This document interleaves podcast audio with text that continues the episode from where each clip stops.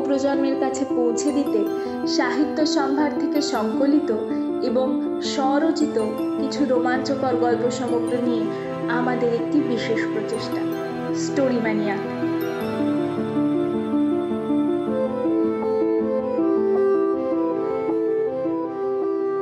এখন আমাদের সমস্ত গল্প শুনতে পাওয়া যাচ্ছে স্পটিফাই এবং গুগল পডকাস্টে।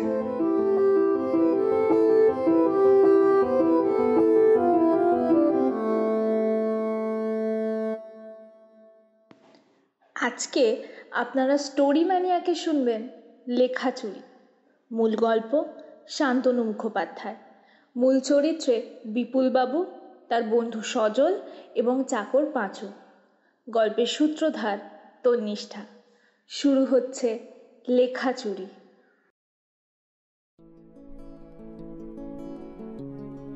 দিবালোক পত্রিকার সম্পাদক বিপুল মজুমদার চায়ের কাপে শেষ চুমুকটা দিয়ে ঘড়ির দিকে তাকালেন। রাত আটটা বেজে সতেরো। সাড়ে আটটায় টিভি সিরিয়ালটা শুরু হয়। বিপুলবাবু ওটা নিয়ম করে দেখেন। পত্রিকা সম্পাদনা ছাড়াও গোটা দুয়েক বই লিখেছেন তিনি। গত বইমেলায় একটা উপন্যাস বেরিয়েছে, কিন্তু সেভাবে চলেনি। লেখাটা যে নেহাত মাঝারি মাপের, সেটা প্রকাশ্যে স্বীকার না করলেও তিনি ভেতরে ভেতরে বেশ ভালো করেই জানেন। স্কুল থেকেই তার লেখালেখির শখ। অবশ্যই শখটা হয়েছিল সজলকে দেখে। সজল মানে সজল মিত্তির। স্কুল জীবনে বিপুল আর সজল ছিল হরিহর আত্মা। সজলের ছিল গল্প লেখার শখ, আর তাই জন্য স্কুলের টিচারদের কাছে সে বিশেষ সমাদর লাভ করত। যেখানে অন্য সবার লেখা, এমনকি বিপুলের লেখাও স্কুল ম্যাগাজিনে স্ক্রুটিনের মাধ্যমে বাছাই হতো, সেখানে সজলে ছিল ডাইরেক্ট এন্ট্রি। তাই প্রাণের বন্ধু হওয়া সত্ত্বেও কোথাও যেন একটু ঈর্ষা কাজ করত, যদিও সেটা বিপুল কখনো প্রকাশ করত না।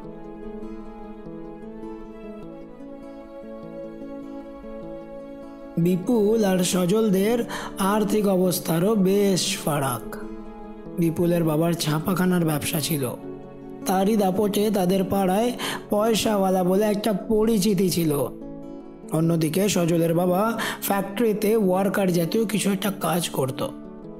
অনাহারে দিন না কাটলেও আর্থিক টানাটানি ছিলই ছিল। এই আর্থিক অসামঞ্জস্যর কারণেই বোধ হয় বন্ধুত্বটা স্কুল জীবনের পরে আর গড়ালো না। তারপর বহুদিন কেটে গেছে। সজলের কোনো খবরই নেই। বাবার সুপারিশে পত্রিকার চাকরি পেয়ে গেলেন বিপুল বাবু আজ তিনি সম্পাদক। কিন্তু মনে একটাই অতৃপ্তি, গল্প লিখে নাম কামানো আর হলো না। সামনে পুজো। আরেকবার গল্প লেখার ট্রাই নেবেন। প্লটও খুঁজে বেড়াচ্ছেন, এবার কিন্তু গল্পকে হিট করাতেই হবে। সিরিয়ালের থেকেও মাঝে মাঝে আইডিয়া পাওয়া যায়। সাড়ে আটটা প্রায় বাজতে চলল। রিমোট হাতে নিতে যাবেন এমন সময় দরজায় বেলের আওয়াজ শুনতে পেলেন তিনি। চাকর পাঁচু এসে খবর দিল একজন ভদ্রলোক আপনার সাথে দেখা করতে এসছে। আমি ওনাকে বসতে বলে এলাম। এখন আবার কে এলো? একরাশ বিরক্তি নিয়ে বসার ঘরে এসে বসলেন বিপুল বাবু সোফায় এক ভদ্রলোক বসে। বয়স তারই মতো। অর্থাৎ বাহান্ন। একটা ময়লা প্যান্ট একটা হালকা নীল হাতা গোটানো জামা পরে তিনি বসে আছেন। গালে খোঁচা খোঁচা দাড়ি। পান খাওয়া কালো দাঁত বের করে একটা হাসি দিয়ে ভদ্রলোক বললেন চিনতে পারছিস? বিপুলবাবু খুব ভালো করে দেখলেন খুব চেনা। আগন্তুক আর কাল বিলম্ব না করে বললেন আমি সজল তোর স্কুলের বন্ধু? বিপুলবাবু প্রায় আকাশ থেকে পড়লেন। সজল একই চেহারা হয়েছে তোর? সজল মুখটা একটু নামিয়ে নিল। সে অনেক কথা। বলব একদিন সময় করে। একটা সাহায্য করতে পারবি? বিপুলবাবু জানেন সাহায্য মানেই টাকা এবং সেটা তিনি বিন্দু মাত্র দিতে রাজি নন। তাও একটা তীক্ষ্ণ দৃষ্টি এনে বললেন কি সাহায্য? বিস্তর দেনাই ডুবে আছি রে। বসত বাড়িটা প্রায় হাতছাড়া হবার জোগাড়। বিপুলবাবু প্রমাদ গুনলেন। এবার ঠিক টাকা চাইবে। তার ধারণাতে শিলমোহর পড়িয়েই পরের কথাটা এলো। কিছু টাকার প্রয়োজন রে চাকরিটাও আর নেই। কত টাকা? ধর পঞ্চাশ হাজার মতো হলে এখন কাজ চালিয়ে নেব। বিপুলবাবু আর ভনিতা না করে সোজাসুজি বলে দিলেন। কিন্তু অত টাকা তো এই মুহূর্তে আমার কাছে নেই। না না না না না। আমি তোর কাছে চাইছি না রে। তাহলে? তিনি একটা হলুদ রঙের খাতা বের করে এগিয়ে দিলেন বিপুল বাবুর দিকে। এতে একটা উপন্যাস আছে। তোদের পত্রিকায় একটু ছাপিয়ে দে না। পঞ্চাশ হাজার মতো দিলেই হবে। বিপুলবাবু তার ধৃষ্টতা দেখে থ হয়ে গেলেন। কিন্তু কিছু বলতে পারলেন না। শুধু বললেন আমি চাইলেই তো আর ছাপাতে পারব না রে। তুই বরং রেখে যা। কাল আসিস আমি দেখব। একটু দেখিস ভাই আশায় রইলাম। সজলবাবু যখন বেরিয়ে গেলেন, তখন ঘড়িতে নটার ঘণ্টা বাজল। সিরিয়ালটাও শেষ। হাতে তেমন কোনো কাজ নেই। ইজি চেয়ারটায় বসে সজলের খাতাটা খুললেন বিপুলবাবু। নেহাত অবজ্ঞা ভরে পড়তে শুরু করলেও দু পাতা পড়ে বিপুলবাবু বুঝলেন তিনি বেশ উৎসাহ পাচ্ছেন। আরেকটু পড়ি আরেকটু পড়ি ভাবতে ভাবতেই অর্ধেক খাতা শেষ।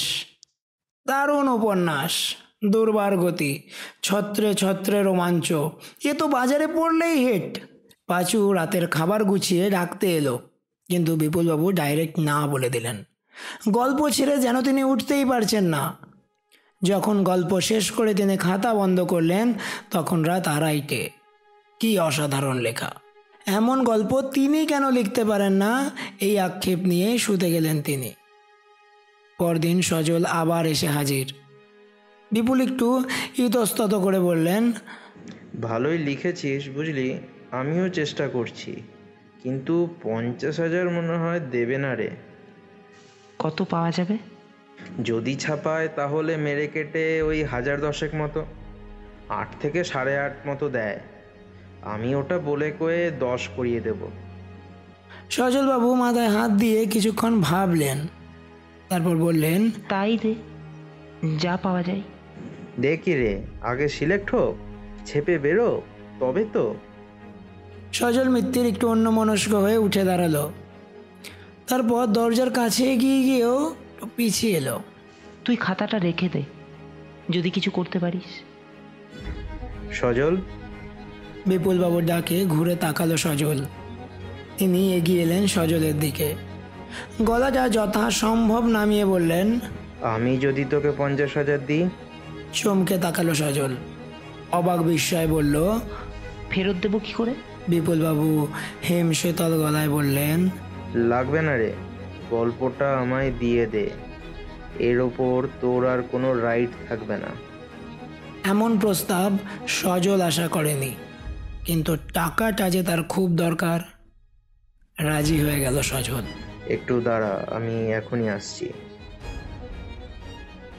এই নে ফিফটি পার্সেন্ট অ্যাডভান্স বাকি বই বেরোনোর পর। সেবার পুজোয় বিপুলবাবুর গল্প সুপারহিট চারিদিকে ধন্য ধন্য রব উঠেছে বিপুলবাবুকে নিয়ে। একজন তো খোঁচাও মেরে দিলেন।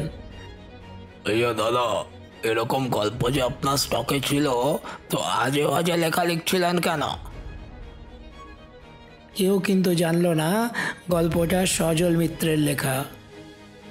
যেটা তিনি মোটা টাকায় নিজের নামে কিনে নিয়েছেন তার বাল্যবন্ধুর দারিদ্রতার সুযোগ নিয়ে।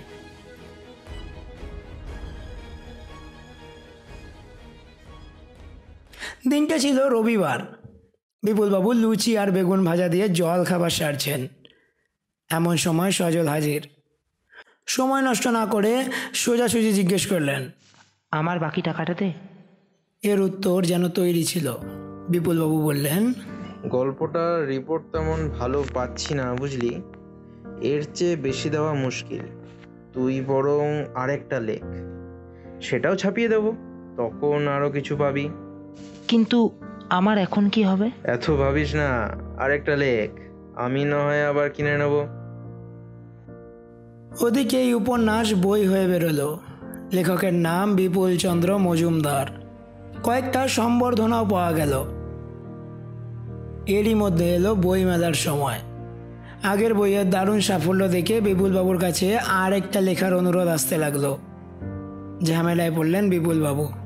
ইস, সজলকে তার এখন খুব দরকার। মনে হলো একবার সজলের বাড়ি গিয়ে দেখবেন। কিন্তু হঠাৎ মনে পড়ল, প্রথম গল্পে কীভাবে তিনি সজলকে ন্যায্য পাওনা থেকে বঞ্চিত করেছেন। ওই গল্পের দৌলতেই তো তিনি সাহিত্যিক হিসেবে নাম করেছিলেন, তাই না? আবার কিছু দু পয়সা ফাঁকতালে রোজগারও করেছেন। একটা গাড়িও কিনেছেন। প্রশ্ন হলো, সজল আর রাজি হবে কিনা? আগের বার তো বাকি টাকাটা দিয়ে দিলেই হতো। বিপুলবাবু তখন বোঝেননি যে তার সজলকে আবার দরকার পড়বে। এই ভাবতে, সেই ভাবতে হাজির হলেন তিনি সজলদের বাড়ির সামনে। সেই এক বাড়ি। কার্নিশটা ভাঙা, দেওয়ালটা রংচটা দরজার কাছে এসে তিনি একটু গলা খাঁকড়ে ডাকলেন সজল সজল বাড়ি আছিস? একজন বিধবা মহিলা বেরিয়ে এলেন। বিপুলবাবু একটু ইতস্তত বোধ করলেন। সজল বাড়ি আছে? উনি মারা গেছেন। সে কি? কবে? এই তো সেদিন দেখা হলো। ভদ্রমহিলা আঁচলের খোঁজ দিয়ে চোখ মুছে বললেন গত মাসে। বিপুলবাবু কিং কর্তব্য বিমোর অবস্থায় ফিরে এলেন। খোঁজ নিয়ে জানলেন, বিস্তর দেনায় ডুবে পাওনাদারের ক্রমাগত অপমানে জেড়বার হয়ে আত্মহত্যা করেছে সজল মিত্তির। সেদিন রাতে ভালো করে তার আর ঘুম এলো না। বন্ধুর মৃত্যুর চেয়েও বেশি পীড়া দিল তার গল্পের অভাব। কে যোগাবে এখন বইমেলার জন্য গল্প? ভোরের দিকে ঘুমিয়ে পড়লেন বিপুলবাবু। আর ঠিক তখনই ঘটে গেল এক অত্যাশ্চর্য ঘটনা। বিপুল মজুমদার স্বপ্নে দেখলেন সজলকে। সে এসে বলছে কি রে গল্প লাগবে? বইমেলায় বই বার করবি? একটা দিতে পারি। টাকার প্রয়োজন আর নেই রে। এমনিই তোকে দিয়ে দেবো। বন্ধু বলে কথা। এরপর শুরু হলো গল্প বলা। সুশোভন আর শর্মিলা বলে এক দম্পতির গল্প। বিদেশ বেড়াতে গিয়ে তাদের এক পথ দুর্ঘটনায় স্মৃতি লোপ পায়। মিউনিক শহরে দু বছর তারা একে অপরকে ছেড়ে শহরের দু প্রান্তে কোনো মতে দিন কাটায়। তারপর কীভাবে তাদের আবার দেখা হলো আর স্মৃতি ফিরে এলো তাই নিয়ে টান টান গল্প। কিছুটা বলে সজল বলল বাকিটা কাল রাত্রে। সকাল সাতটার অ্যালামে ঘুম ভেঙে গেল বিপুলবাবুর। কি আশ্চর্য! সজল স্বপ্নে যা বলেছে তা তার সব মনে আছে। দারুণ গল্প! দারুণ প্লট। হিট হবার সব মশলা আছে। কিন্তু এও কি সম্ভব? সজল মৃত্যুর পর তার স্বপ্নে এসে গল্প বলে দিয়ে যাচ্ছে। কিন্তু না, এসব ভাবার এখন সময় নয়। যতটা তিনি শুনেছিলেন, ঠিক ততটাই লিখে ফেললেন। সারাদিন আর লেখা হয়নি। অনেক ভেবেও এর পরের গল্পের গতিপথ তিনি খুঁজে পাননি। রাতে খেয়ে শুতেই ঘুম এসে গেল তার। আর আবার স্বপ্নে হাজির হলো সজল গল্পের পরবর্তী অধ্যায় নিয়ে। কি অসাধারণ গল্পের গতি। ঘুম ভাঙার পরেও তার প্রত্যেকটা শব্দ পর্যন্ত মনে আছে। তো ভারী মজা। প্রতি রাত্রে সজল স্বপ্নে আসে আর গল্পটা একটু একটু করে এগিয়ে নিয়ে যায়। এইভাবে প্রায় সাত দিনের সাতখানা চ্যাপ্টার শেষ। বিপুলবাবু জানিয়ে দিয়েছেন প্রকাশককে এই সপ্তাহের শেষে তিনি পাণ্ডুলিপিটা ঠিক পৌঁছে দেবেন তার ঘরে। আজ সকালে ঘুম থেকে উঠে এক অদ্ভুত আনন্দ হচ্ছিল তার। গল্প একদম ক্লাইম্যাক্সে সুশোভন এক জার্মান মহিলাকে বিয়ে করতে চলেছে। শর্মিলা এসেছে সেই একই বিয়ে বাড়িতে, একটু খাবারের আশায়। এখানেই আগের দিন সজল শেষ করে।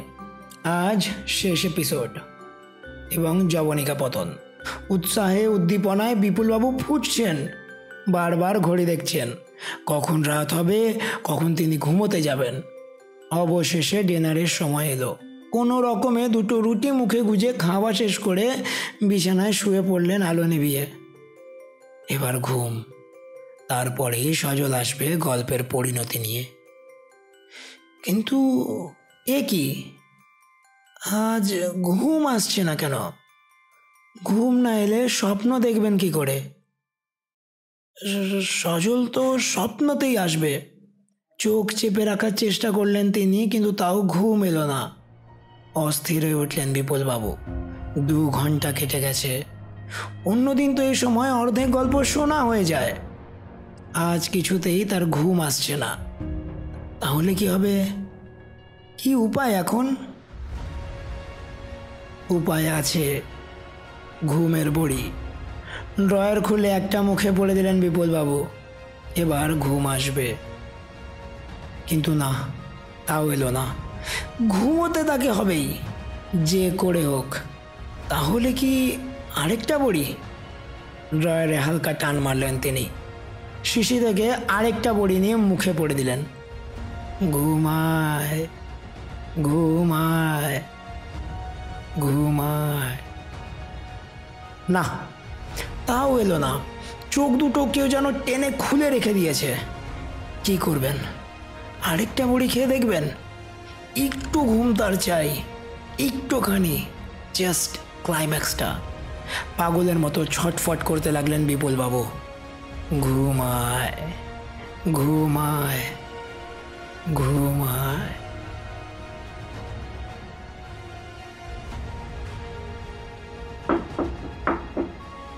বাবু? ও বাবু উঠুন। অনেক বেলা হয়ে গেল যে। অন্যদিন তো এতক্ষণ ঘুমাই না। আজকে আবার কি হয়ে গেল? পরদিন সকালে বিপুল বাবুর মৃতদেহটা আবিষ্কার করল চাকর পাঁচু। পুলিশে খবর গেল। হ্যাঁ হ্যালো হ্যালো হ্যালো পুলিশ? হ্যাঁ বাবু বাবু বাবু বাবু লড়ছে না গো। আপনি একটু দে- দে- দেখেছেন হ্যাঁ। পাশে খালি ঘুমের ওষুধের শিশি দেখে পুলিশ আত্মহত্যা বলেই অনুমান করল। ময়না তদন্তেও জানা গেল, ঘুমের বড়ি মৃত্যুর কারণ। তদন্তের খাতিরে বাড়ির জিনিসপত্র ঘেটে একটা খাতা পেল পুলিশ। তাতে একটা গল্প লেখা। পুরো খাতায় নীল কালি দিয়ে লেখা হলেও শেষ চ্যাপ্টারটা লেখা লাল কালিতে। এবং সে একই কালিতে লেখা উপন্যাসের লেখকের নাম। উপন্যাসের নামের ঠিক নিচে বড় বড় হরফে লেখা সজল মিত্র আর তার নিচে একটা ঠিকানা।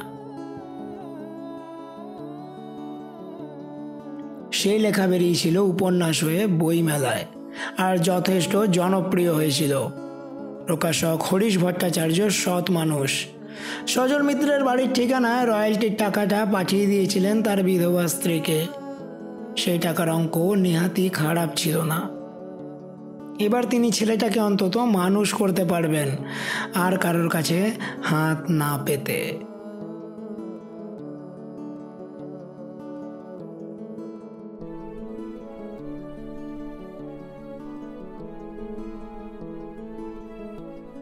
শুনছিলেন আজকের গল্প? শান্তনু মুখোপাধ্যায়ের লেখাচুরি গল্পের সূত্রধার তন্নিষ্ঠা। গল্প পাঠে অনির্বাণ। বিপুলবাবুর ভূমিকায় রৌনক। সজলের চরিত্রে রঘুনাথ। পাঁচুর চরিত্রে সুশান্ত। সজলের স্ত্রীর চরিত্রে তন্নিষ্ঠা। শব্দগ্রহণ, আবহ সংগীত ও স্পেশাল এফেক্টসে অনির্বাণ। সমগ্র পর্ব পরিকল্পনা ও পরিচালনায় টিম স্টোরি ম্যানিয়াক আগামী দিনে আবার একটি ভিন্ন স্বাদের গল্প নিয়ে হাজির হব আমরা। ধন্যবাদ।